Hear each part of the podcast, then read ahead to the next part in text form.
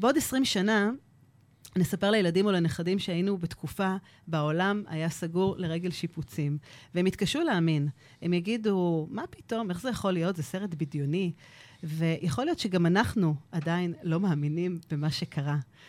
ויושב פה לצידי אבי גיל, שהוא מנכ"ל רשת המתנסים בלוד, סופר וחוקר ספרות, שכתב את ספר הקורונה הראשון בישראל, העולם סגור לרגל שיפוצים.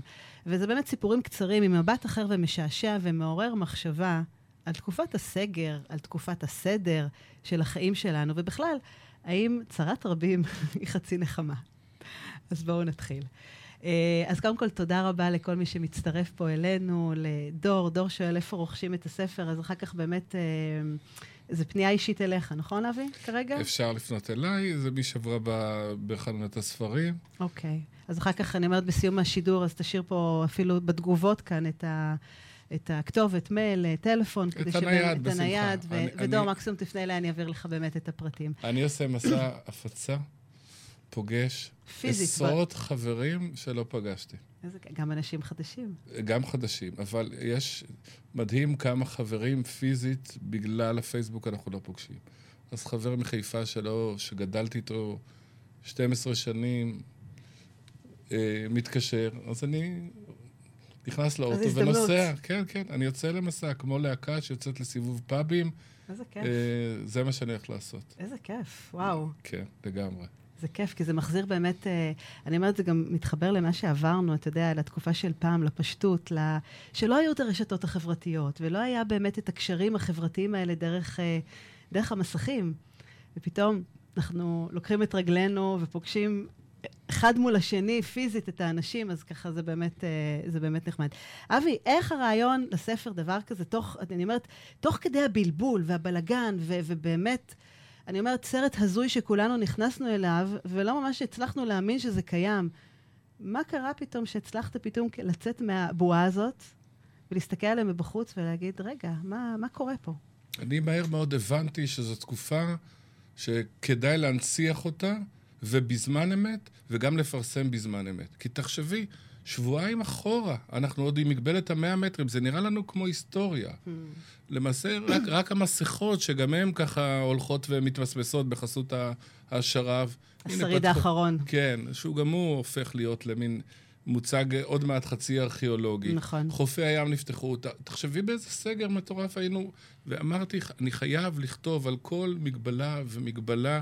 לתעד אותה דרך זווית הומוריסטית, אה, צינית, לפעמים קצת סוריאליסטית, להנציח אותה, לכתוב אותה מהר, לערוך אותה מהר, לעשות הגהות מהר, זה המון המון המון עבודה סיזיפית. זה מטורף, חודש וחצי ל... ולחכות שבית הדפוס, בתי הדפוס יחזרו לעבוד, והעורך המקסים שלי, דוקטור חיים נגיד, עוד עובד ועוזר לי, וברגע שבית הדפוס חוזר לעבוד, אנחנו מדפיסים ויוצאים לדרך. ו... בא לי דווקא לספר על הכריכה הזו. אה, לפני שלושה שבועות, כשהספר כבר סגור ובשלבים אחרונים של הגרות, עדיין אין כריכה. ואמרתי, עכשיו אני צריך לגייס צלם מקצועי ולמצוא וכולי. ורציתי שאנשים יצטלמו עם, אה, עם אה, מסכות. אבל אמרתי, אני צריך צלם וצריך אנשים שיסכימו להצטלם. ובספר האחר שלי פה באמצע, זה. הקודם, יש גם אנשים שמצטלמים. Mm, גם, אבל... נכון, מכוסים, שהראש מכוסה. כן, אז זה לא קשור לקורונה, כי זה יצא לפני שנה וחצי. אבל כן. זה טייק אוף על uh, ציור של uh, רנה מגריט, סוריאליסט בלגי, ואמרתי, אני רוצה שהוא יתכתב באיזשהו אופן. אז מה מסמל פה הכריכה? שרואים פה אני, אני בחור צ... ובחורה, באמת עם מסכה, ובעצם כן. מתנשקים, ועל רקע כדור הארץ, הגלובוס, ו... והמסכה ברקע. אני צעדתי פשוט לעבר שדות הנוריות, שאליהם הייתי בורח כל הזמן, ושם הייתי חולם את, ה... את חלומות הסיפורים שלי. שם הם נוצרו. שם ההשראה. כי, כי היה מותר 100 מטרים, אז... והשדות הם... של... מתחילים 300 מטר מהבית שלי, אז הייתי מתגנב, פוחד שיתפסו אותי, ככה נולד הרעיון לספר הראשון עם, ה... עם הפקח, ואז אני פוגש איזה חברה של אשתי, עם אחותה שהיא צלמת מקצועית, ועם הבת שלה, ועם ה... עם החבר שלה, ואמרתי, זהו, את, יש פה צ... צלם מקצועי, יש פה זוג שמוכן להתנשק, יש פה מסכות. בואו אה, נעשה איזה סט אה, של אה, צילומים. וככה שירה סולין מצאה את עצמה פתאום... אה, כוכבת, אה, הכריכה כן, של, כן, של כן. הספר. האמת, האמת שבספר הזה, הזוג שהצטלם נפרד כבר, ואני מקווה שלא יבקשו ממני לתלוש את הכריכות mm, העתידיות. כן, כן, כן. אז רגע, אז בואו נחזור להשראה של הסיפורים, ובאמת ההגבלות וכולי. אז אתה אומר, אתה מטייל לך בשדות, וכל יום, כל יומיים יש לנו פה את uh, ראש הממשלה שבא, עורך את המסיבת עיתונאים, בדיוק. ומציג לפנינו עוד הגבלה, עוד uh, הסגר, עוד 100 מטר, עוד משהו. ואז מה? מה זה עושה לך? תראי, זאת מציאות אה, הזויה. אתה לא יודע אם uh, לזלזל בה או לכבד אותה, כי גם, אתה מבין שגם הם לא יודעים, נכון. כי הם עושים שינויים בתנועה, ורובם, רובם uh, נצמדים לצד הבטוח. אני בתוך המציאות המתפרקת הזאת, הבלתי נשלטת, אמרתי, הדבר היחיד שאני יכול לשלוט פה זה במציאות שאני אמציא. Mm. אז כל לילה ישבתי וכתבתי מציאות שבה אני לכאורה שולט, אבל בתוך השליטה הזאת בכוונה הכנסתי ממדים של חוסר שליטה. אוקיי, okay, של ההגבלה עצמה. תן לי דוגמה, תספר לי משהו, ש... כאילו אני, משהו עם הסיפורים. אני, אני אפילו אזכיר, אזכיר את, ה, את, את מה שפתחתי איתו, שזה באמת הטריגר שהניע את כל רצף הסיפורים. הלכתי בשדות, ממני לשדות, בשדות ידעתי שלא יתפסו אותי, אבל ממני לשדות יש מרחק של 300 מטרים. הלכתי, הלכתי, הלכתי, וכל הזמן אמרתי, רגע, פה יש לי שכנים שאני מכיר, פה יש לי שכנים שאני מכיר, פה יש לי חברים. נקודות מילוט. ואז התחלתי להריץ את הפנטזיה הזאת, שבו איפשהו בקצה הם יתפסו אותי, אני מקווה שיבואו ילדים שלא מכירים אותי ויקראו לי, אבא, אבא, ויכניסו אותי אה, לחצר. ואז אה, אני כבר דמיינתי איך אני נכנס, והילדים צועקים לאימא שעסוקה בסדר, זה ערב סדר פסח. כולם באטרף של לסדר את הבית, הם כבר סידרו אותו, החליפו חורף בקיץ וקיץ בחורף ועוד פעם ועוד פעם כדי להעביר את הזמן. הילדים צועקים לאימא, אבא בא, אבא בא, אז האימא שמה ככה כועסת, אז שיפסיק לעמוד כמו גולם ויתחיל לסדר את הגינה, היא צועקת להם. והיא רואה אותך, זאת אומרת, היא רואה אותך, והיא רואה כן, שזה לא, לא אתה באמת, אוקיי. היא זורמת, ואז אני, או בן דמותי בספר, מתחיל לסדר את הגינה, כי הוא רוצה לברוח מהפקחים. והפקחים נמצאים עדיין שם. הפקחים נמצאים, אוקיי. והם רוצים להמשיך בהצגה. והם מתרחקים, ואז uh, הגיבור נכנס הביתה, והוא גם uh, צריך לקלח את הילדים ולהכין להם ארוחת ערב, וילדים שהוא לא מכיר, והוא כל הזמן רוצה לצאת ולחזור הביתה. הוא אומר, מחכים לי, הוא בלי הטלפון, הוא יצא. והאישה אומרת לו, לא, לא, הפקחים עוד פה בסביבה, ובאמת כל פעם שהוא יוצא, הוא רואה אותם עוד מסתובבים, מוצא אותו, את עצמו תקוע בבית זר. אה, זר. וזה ככה חלק מהדברים ש... שהמציאות החדשה, החדשה הולידה, כן. אוי, זה יפה. זה, זה... אני אומרת, זה מעורר חיוך, ומצד שני זה גם אפילו צובט כזה, כי אתה, אתה באמת אה, מסתכל על זה ואתה אומר, רגע, אני הייתי בתקופה הזאת. תגיד, זה יכול להיות שבאמת כתבת את זה גם בשביל עצמך, בשביל לתעד ו, ולהאמין שזה אמיתי? האם זו הוכחה מבחינתך, הספר הזה והסיפורים וכל הנושאים?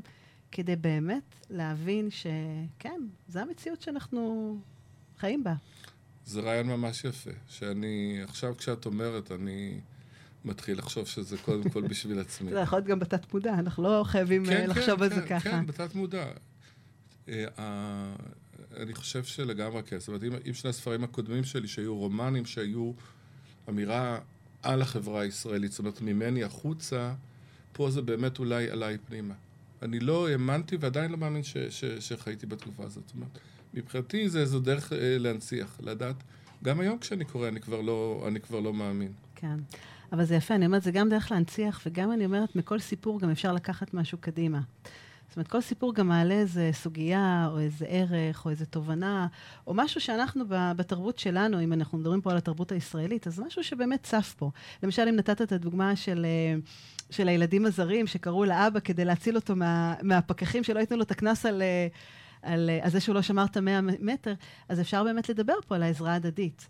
האם באמת אנחנו כישראלים, ואתה יודע, בתרבות שלנו, כמה אנחנו ערבים זה לזה, וראינו את זה באמת בתקופה האחרונה יותר מהרגיל, או האם יש פה גם אה, איזה סוג של ניצול מסוים, או, או בכלל, או כן, עזרנו לך, אבל כדי שגם אתה עכשיו תעזור לנו.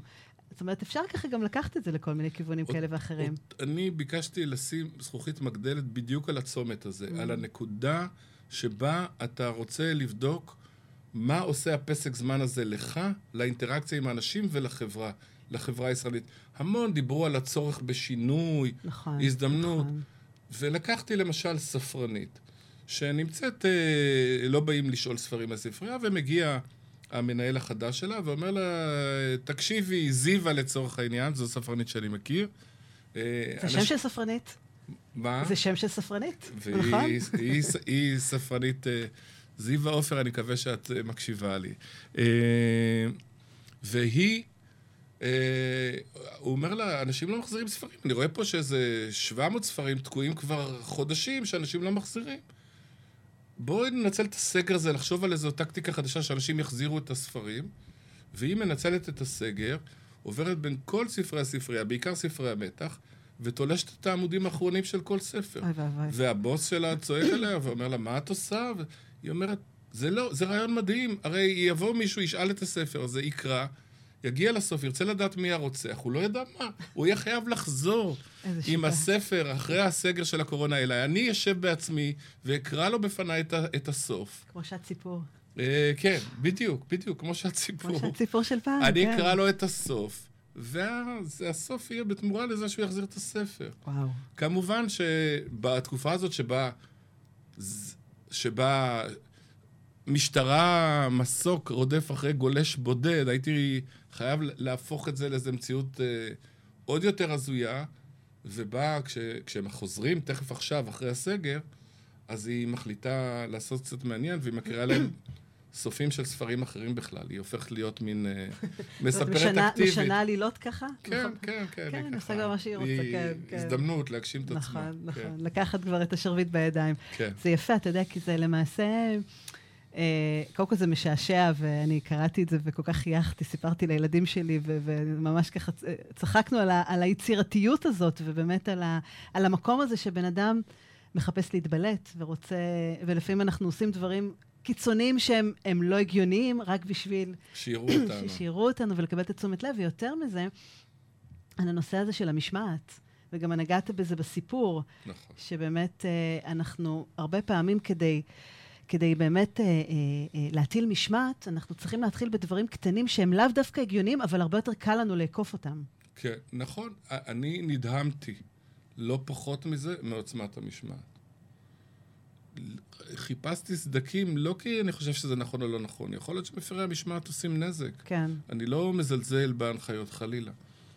אבל העם הישראלי, שהוא עם יצירתי, הוא עם לפעמים בוהט, למעט בבתי, ה... בחלק מהציבור החרדי, שגם שם, כן. להבנתי, זה נבע אה, מחוסר מידע או מקבלת נכון. סמכויות לא אחרות מה- מה-. מה- מהרבנים.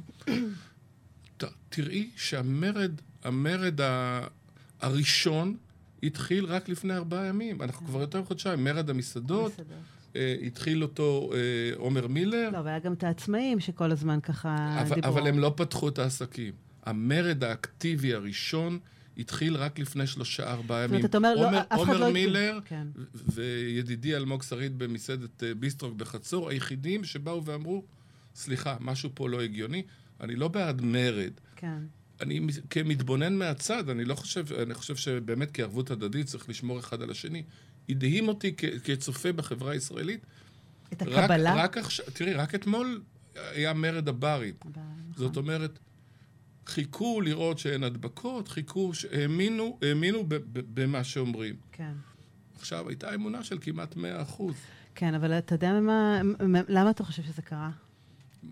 למה אנשים, למה? למה אנשים קיבלו והקשיבו ולא באמת... אה, כי לראשונה בהיסטוריה של, העול, של העולם, של העולם, בא משהו בלתי צפוי, שאיש לא ידע להגיד מה יקרה בו, איתו. ולא היה מבוגר אחראי.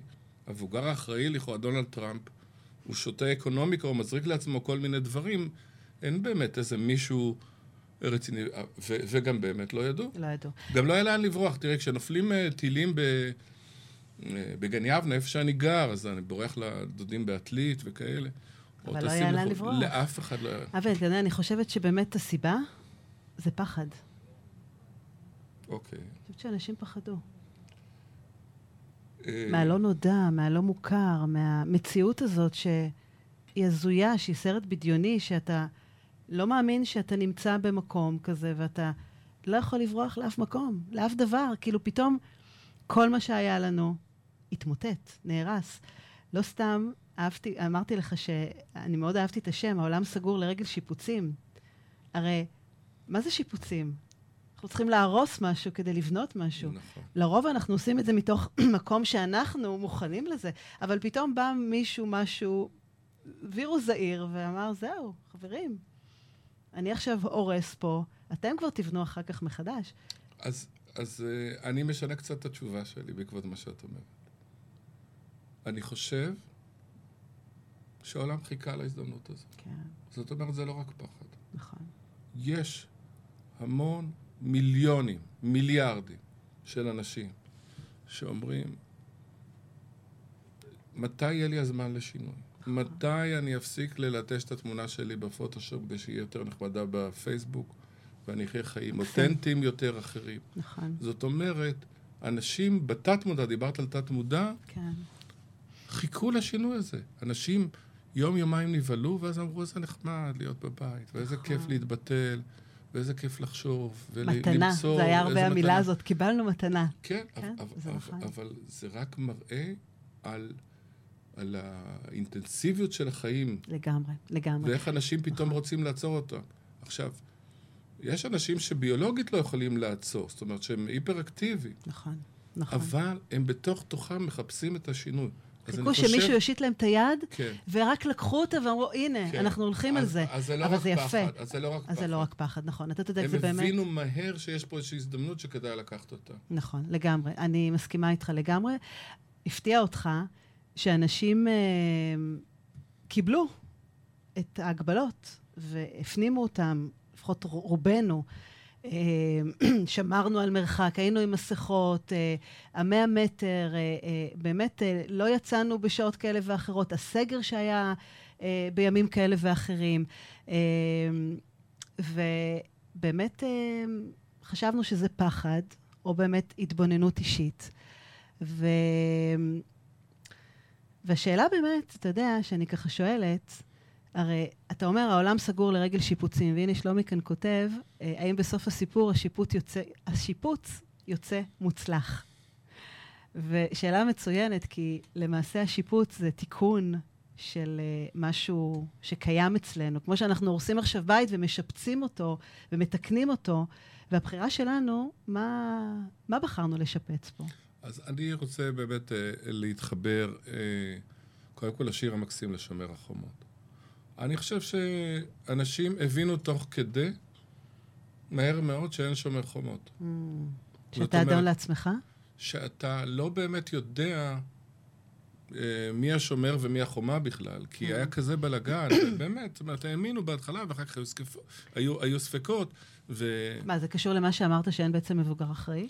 אה, כן, את יודעת, לקחו את יורם, פרופסור יורם לס, שהוא הפך להיות קוריוז, אף אחד לא נכון. באמת נתן לו אה, במה ב- בפריים טיים. הוא תמיד היה מופיע בתוכניות עד, עד שמונה או נכון. בלילה כקוריוז. אף אחד לא בא ואמר, אולי נחשוב, אולי הוא צודק, מה הנזק הכלכלי או מה המחיר, שיהיו עוד אה, חלילה עשרה מתים מקורונה על חשבון שלושים מתים מ- מ- מדברים זאת אחרים. לא דיברו על ההשלכות, דיברו בעצם... אה, לא, אפילו, אפילו גם... לכבות אפ- שריפות? אפילו גם במשוואה של מוות מול מוות. זאת אומרת, התאבדו זוג מוזיקאים מבאר שבע לא מזמן, בין השאר גם בגלל מצוקות כלכליות, ועוד ועוד. מה- בכלל אני חושבת ש... לא, אני לא חושבת, אני יודעת את זה לא מסיבות... אה, אה, אה, בכל מקרה, אחוז התמותה עלתה מאוד אה, גבוה, ולאו דווקא מ- מהקורונה, לאו נכון, דווקא בגלל כן. הווירוס, זאת אומרת, מדיכאונות, מבדידות, וגם אני אומרת, לאו דווקא בגיל השלישי. בכלל, זה תפס באמת אנשים בכל מיני... אה,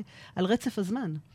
כן, אז מהבחינה, מהבחינה הזאת, למרות שלא היו שומרי חומות, מי שבשל לשינוי, זה יאיץ לו תהליכים, אצלי למשל, ומי שלא, ירוץ ויצטופף באיקאה בערב יום הזיכרון, אה, דקה אחרי שיפתחו. אז מה השיפוט שלך, אבי?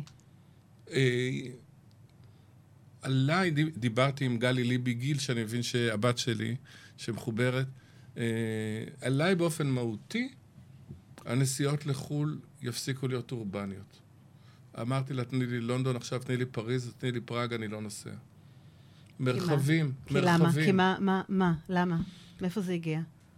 אה, אולי באמת אה, הרצון הטבעי שלי זה להיות במרחבי הפרא. אני חושב שההליכה שלי לשדות, גיליתי את ה... את ה את הטבע? אה, גיליתי את העוצמה שלו. היו לי זוג אורבנים שמחכים לי בפינה מאוד מסוימת, וכבר הפכו להיות חברים שלי. אה. ואם נקטף איזה פרח אדום בשולי שדה השיבולים, ידעתי שהוא כבר איננו. זאת אומרת, חיכיתי לפגוש אותו והוא כבר לא היה, ואני זוכר שכשחזרתי להתאמן אה, בחדר הכושר, סיימתי את האימון, וישר הלכתי לשדות, הרגשתי ש... שזה לא זה, זה לא וואו, מספיק. איזה כיף. אז, אז, אז, אז זה, זה שינוי, אה, זה שינוי. זאת אומרת, היעד הבא שלי, אמרתי את זה למשפחה, זה מלדיבים, סיישל, משהו עם ים ונופי פרא, או דברים מהסוג הזה. אני, אני, אני מרגיש שהייתי בשל לשינוי, שזה האיץ לי, זה, זה, זה, חידד לי. אה, בעוד קודם לכן הייתי ככה... כן. ואני אומרת, ובינתיים, אז אפשר באמת אה, את היום-יום שלנו לבלות בשדות ובטבע, ו- כן, ולהמשיך לשמור, כאילו, אני אומרת, על מה שיש לנו פה. גם הנושא של הפשטות, שהוא תמיד היה חלק ממני, כן. אה, התחדד לי עוד יותר. התחדד לי עוד יותר. אני מנכ"ל החברה למתנ"סים, זה ארגון מאוד גדול עם 500 עובדים, והעובדים שלי מצפים שאני אבוא עם אה, ז'קט ועניבה, חליפה, כן, ועם מדוגם. חליפה, מדוגם, ושהכיסא, ושיצטרכו לעבור שלוש אה, אה, דלתות וארבע מזכירות בדרך אליי. ואני מגיע ככה, עם, ה, עם, עם, עם הבגדים האלה, ועם הכיסא הפשוט והכול, לא מתוך אה, פוזה של... אה, אבל זה גם היית. לפני, לא? זה הייתי לפני. זאת אומרת, זה לא משהו שהשתנה בגלל ה- מה זה שעברנו. חידד, זה חידד את, ה, את, ה, את, ה, את, ה, את ההכרה. זאת אומרת, אני לא יכול לחשוב, גם אם יזמין אותי מישהו לאיזה מסעדה יוקרתית, שלבזבז, זה במושגים שלי, 500-600 שקלים על ארוחה זוגית, או, או, או דברים מהסוג הזה. הדרך, ה, מה, זה- המגבלות שהיו, כן. התאהבתי עוד יותר בפשטות. למדני את השיר הפשוט של הלחם, שרה אה, נורית אה, נורית. גלרון. אז ידעתי אותו קודם, למדתי אותו- עוד יותר ב- בתקופה שכזו. אתה יודע, זה, זה בעצם להוריד עוצמות, מ, אני אומרת ככה, לאו דווקא עליך, אבל אני אומרת בכלל ב- בחברה, זה להוריד עוצמות מהנהנתנות הזאת שהייתה לנו פה. והמקום הזה שאנחנו רוצים להראות כל הזמן מה קורה איתנו, להראות לאחרים כמה שאנחנו מוצלחים, כמה שאנחנו גדולים, כמה שאנחנו כאלה וכאלה. ופתאום, בואו, שנייה, תעצרו. כאילו, בואו, תורידו קצת הילוך. ותחזרו לדבר הכי צנוע, שזה אנחנו. בלי כל המסכה הזאת מסביב. למרות שאתה יודע, באיזשהו מקום, אני חושבת שכולנו חזרנו לפשטות, אם זה באוכל, ושפתאום אין את ההזמנות, ואם זה שאתה לא יכול לצאת החוצה ולעשות קניות, ואין לך קניונים, ואין לך סרטים, ואין לך בילויים, גם אין לך חשק. ואתה לא הולך לים, ואתה לא הולך אשתי אמרה לכלום. שאין לך חשק, גם כשהחנויות היו פתוחות. היא אמרה שפשוט אין לך חשק לקנות. זה, זה, זה גם לא רק העניין של היכולת, זה עניין של, ה, כן. ואז- של ה, ה- התשוקה לדברים האלה. זה פשוט הוריד את נכון. החשק. ואז אתה מוצא את הדברים שאתה כבר מזמן לא התעסקת בהם. אם זה פתאום משחקים שאתה משחק עם בקרב המשפחה. אנחנו מצאנו את משחקי הקופסה שפתאום אה, אה, הפכו להיות, אה, עב, עברו לסלון למקום מאוד מאוד מאוד מכובד. זאת אומרת, דברים שאתה לא מצאת להם ביום-יום את, ה, את, ה, את הזמן הנכון. אתה יודע איזה סיפור זה מזכיר לי? מהספר? זה מזכיר לי את הסיפור על המהמר. נכון. בוא תספר לנו ככה בקצרה עליו. ניסו כהן נוסע לוורשה, לקזינו שלו, במלון קבוע, הוא מהמר אה, רציני, כבד, יש לו חדר הימורים פרטי. הוא נכנס לחדר, וברגע, ומסתגר שם 48 שעות. יש לו מיטה, שירותים צמודים, מלצרית צמודה, והוא אוכל ושותה זאת אומרת, ומהמר. הוא מהמר קבוע שמגיע כל כמה זמן. כל שנה מגיע, ב, ב, או כל כמה חודשים מגיע ל-48 שעות, ולא יוצא מהחדר. ובזמן שהוא מהמר, מרוויח, מפסיד, מרוויח, מפסיד, העולם נסגר. והרי זה מה שקרה. והוא לא יודע. והוא לא יודע, כי הוא סגור בחדר וסגור בהימורים, ולא מעניין אותו כלום, אלא רק הכסף. וזה מה שקרה ככה, תוך שנייה, 100 מטר, תוך שנייה, אסור ללכת אה, לסופרים, אלא רק ככה, תוך שנייה, אסור מסכות, לצאת, כן. לעבוד, אסור לצאת לעבודה. אין בית, בתי ספר. תחשבי, ב- באבחה אחת, בתי ספר. וזה קרה גם בפולין. וזה קרה בפולין, בוורשה, בדיוק ב-48 שעות האלה. הגזרות אה, בדיוק... אה, כן, העולם שם עבור. נעצר, כמו מין יום כיפור כזה, בוורשה, והוא מסיים את 48 שעות הימורים שלו, וזוכה בשישה מיליון שקלים, לא במקרה בשישה מיליון שקלים בוורשה, ואז עובר דרך כיכר השילוח, ובית הכנסת היהודי, ורואה שהכל ריק, ואין לו לא- לאן ללכת, והוא עמום אה, ממה שקורה. יש לו הרבה כסף, אין לו מה לעשות איתו, הכל סגור לרגל שיפוצים. הוא לא מבין מה קורה מימין לא ושמאל, רואה קורה. נפש חיה בחוץ. כן, כן, זה ככה, לקחתי את ה... את, ה, את הפשטות הזאת. כן, פתאום שאתה, ברגע אחד, טח, בעוצמה... הכל נעצר. הכל נעצר. כן, ו- וקזינו זה מקום נהדר ללכת בו לאיבוד.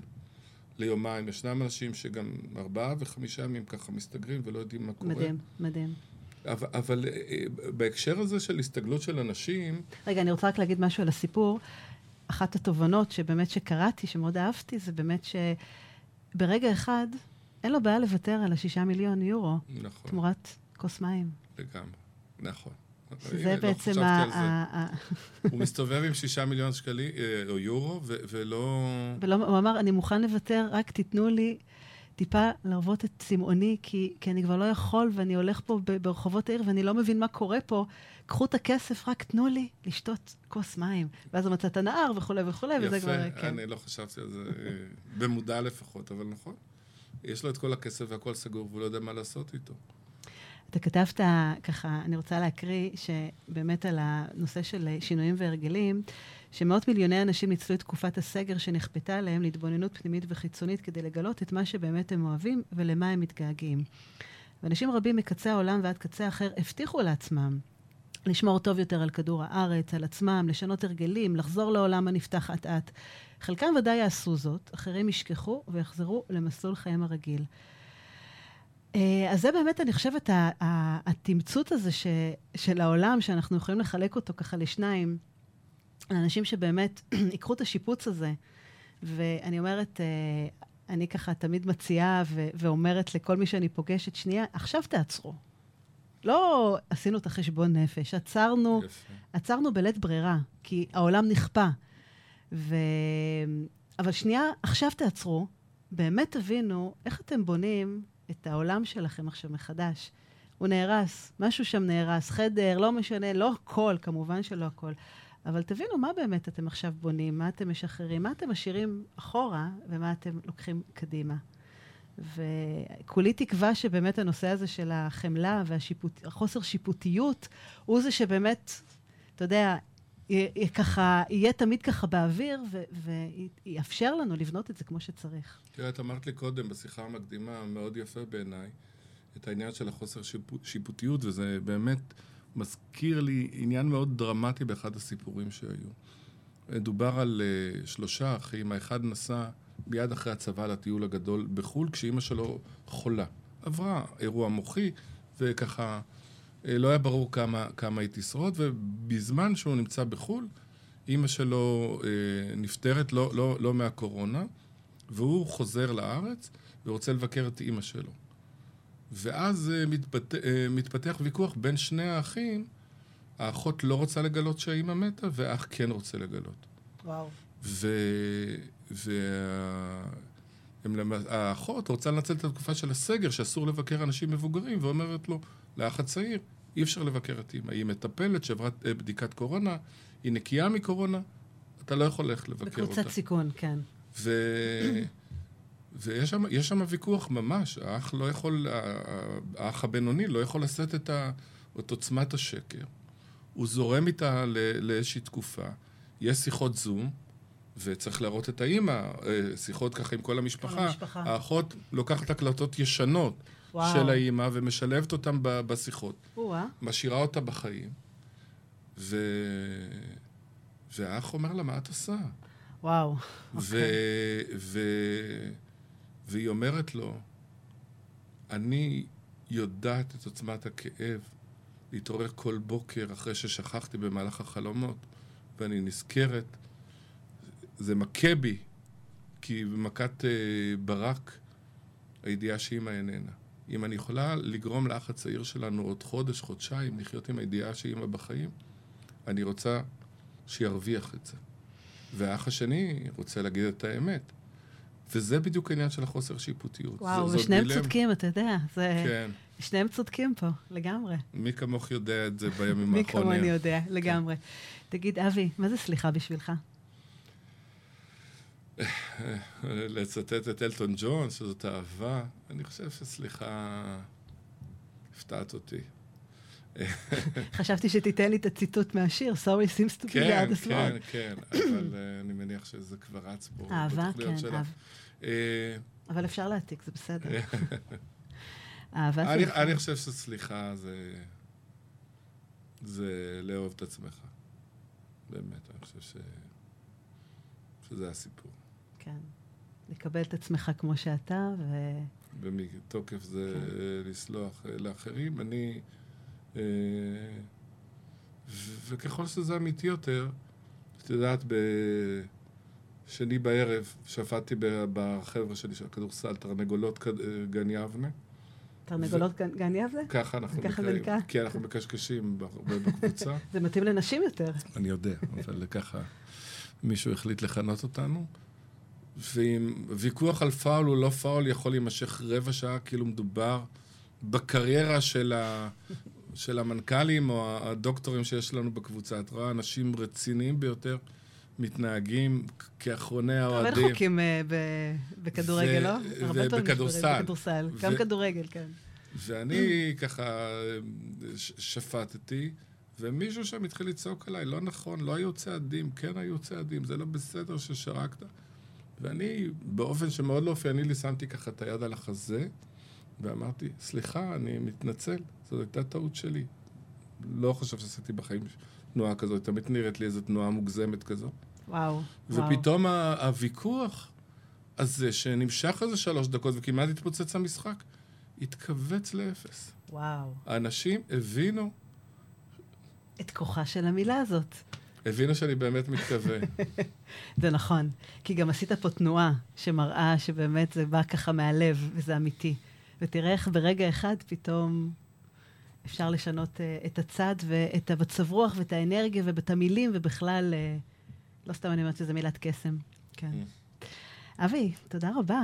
תודה. הגענו לסיום התוכנית, כבר ככה חלפה לה שעה. ממש נהניתי. כן, גם כן. אני. תודה. ואני אומרת שלגמרי ספר נפלא, שמתעד תקופה, שמנציח תקופה, שמאפשר לנו להאמין שזה אמיתי, בלי לצוות את עצמנו. מעבר לזה שהוא משעשע והומוריסטי וציני, ובאמת נותן פה, אני חושבת שהוא, גם אם שם, אם, בלי לשים לב ואם לשים לב, הוא מעלה פה ומציף כל מיני uh, תובנות וערכים שלנו בתרבות, שאפשר להתבונן עליהם uh, כל מיני צדדים כאלה ואחרים. אז uh, אבי ישאיר ככה את הטלפון שלו בתגובות פה, ומי שרוצה כמובן אה, אה, לרכוש אותו, או להתעניין, או לשמוע, או... ל- גם מי שמתקשה להירדם, אני מספר סיפורים משעממים לפני שינה, אני מוכן אה, ללכת עוד צעד עם המסע הזה. תודה שהאזנתם לעוד פרק בתוכנית סליחה יומיומית. אהבתם? דרגו אותי ב iTunes, תירשמו לפודקאסט, תשתפו עם חברים, והעיקר, אל תשכחו לבקר באתר שלי www.חדי.סליחה.coil. תקראו על הסדנאות שלי, תזמינו הרצאות ועל עוד דרכים שאני יכולה לעזור לכם לשחרר את העבר, לשחרר כעסים ולסלוח לעצמנו. אז נתראה בפרק הבא.